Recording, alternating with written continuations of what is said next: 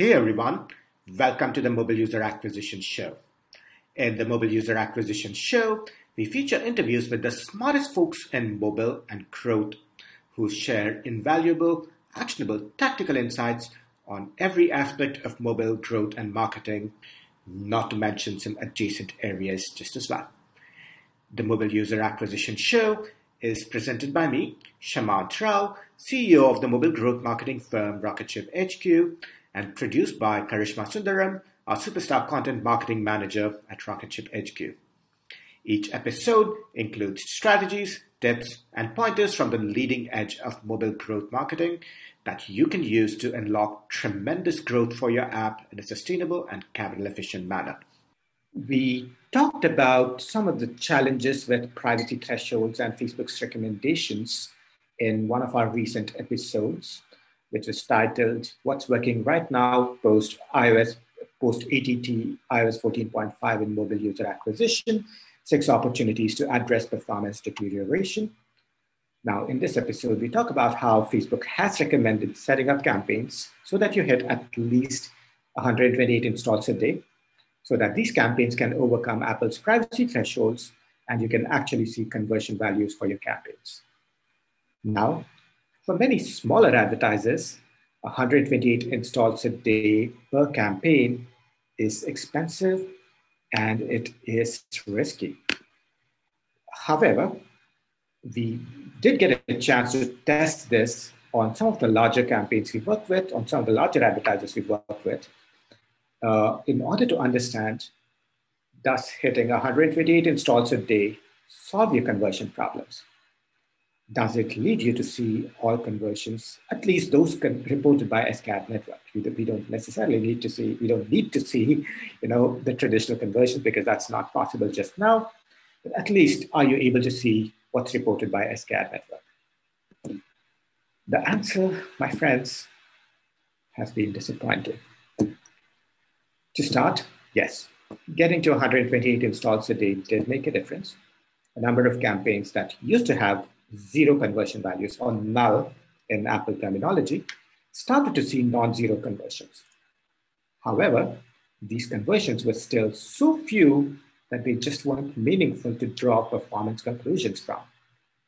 To give a concrete example, uh, on a couple of accounts, we saw thousands of dollars in spend because we were getting aiming for $128, 128 installs per campaign. These thousands of dollars in spend resulted in two or three purchase conversions, which is very, very poor compared to the day zero cost per unique purchase that we were getting in the past. Now, this used to be in the 100 to $150 range by day zero, uh, and this ended up being in the thousands just now.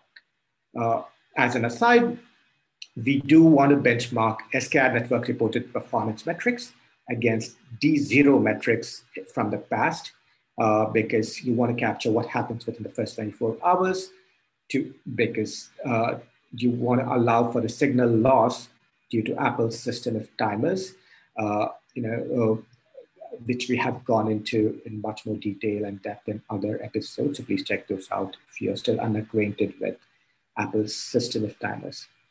Now, the fact that you have a few purchases while it's better than having zero, still makes it extremely difficult to evaluate performance. By the way, when I say purchases, we have also seen this with other post-install events, including registrations, right? Uh, even registrations, we just get so few of them uh, uh, on Facebook that it's very, very challenging. So if you're required to commit to spending 128 installs a day and spending thousands on a campaign, you're still flying somewhat blind. That's a problem and that's risky. Now, something that makes all of this more curious is that the privacy threshold is not a problem on other self-attributing networks or, or ad networks. Uh, at least, you know, obviously the privacy threshold is uniformly applicable across all your traffic sources, but on Snap, TikTok, and other ad networks, we do see enough payers coming, uh, being reported at the campaign level. So the cost per unique payer seems to be comparable and in the similar in a similar ballpark as the erstwhile D0 cost per conversion that we used to see in the past. So it appears that the privacy threshold hasn't hit these platforms at the campaign level as much as it has for Facebook. And at least based on this, and at least based on SKAdNetwork metrics, there isn't as much of a performance degradation, at least on the accounts that we are looking at. Right? So, what gives? Why is Facebook's conversion measurement seemingly broken? Why are we just seeing so few conversions, even after we hit 128 installs a day uh, and spend like thousands per campaign? This is our strongest hypothesis. Now, we've actually talked about this in more detail in our workshop series, Mobile Growth Lab. Uh, Facebook has limited advertisers to nine campaigns per account, even though Apple limits us to 100 campaigns per app. Now, Facebook is very likely setting up campaigns under the hood that it is dynamically using for creative testing and iteration. Uh, so even though advertisers see nine campaigns under the hood, there are actually 100 campaigns. Uh, some of these could be creators, some of these could be ad sets. Facebook's turning these on and off behind the scenes dynamically to do its own creative testing, to do its own audience testing while exposing only nine campaigns to advertisers. Now, if nine advertiser facing campaigns are actually 100 Apple facing campaigns, then each advertiser facing campaign will need to hit 11 times as many installs and conversions as an Apple facing campaign. Right? So you, you basically have a much lower threshold, that a much higher threshold that you need to hit uh, as an advertiser as compared to an Apple facing campaign. My, our strongest hypothesis is that ad networks and other self attributing networks such as Snap and TikTok have their advertising facing campaigns to be much more similar to Apple facing campaigns. So you're actually seeing actual SKAdNetwork reported metrics for these and their conversion values are obfuscated far, far less than Facebook's conversion values are at this point of time, which is why you see purchases, you see uh, post-install events much more clearly in these campaigns. Which is not to say you don't, you're prob- which is not to say you're not getting purchases or post-install events on Facebook. You probably are. You're not seeing them, and that becomes a problem. So, given that Facebook's conversion tracking at this point of time is not close to being even directionally accurate. These are some of the things we recommend doing just now. Number one, treat your SAN and ad network performance metrics as close to being directionally accurate, at least based on D0 metrics, uh, D0 CPAs.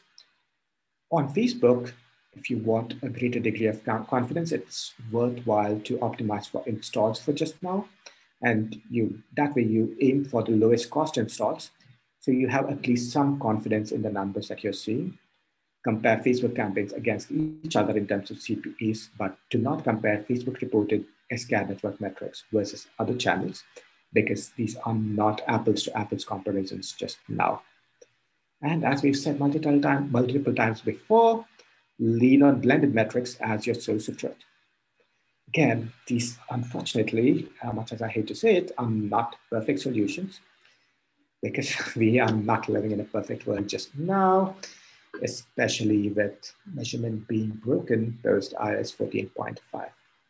But I hope this episode helps you understand that scaling to 128 installs per day per campaign and still flying blind is not the only path far forward and if anything, that may be a very, very risky path. I would recommend looking at some of your other options so you can get as much visibility and transparency as possible given these circumstances. Thank you for listening to the Mobile User Acquisition Show. If any of this was helpful or instructive, I would love for you to leave us a review or rating on iTunes, Stitcher, Overcast, or wherever you get your podcast fix.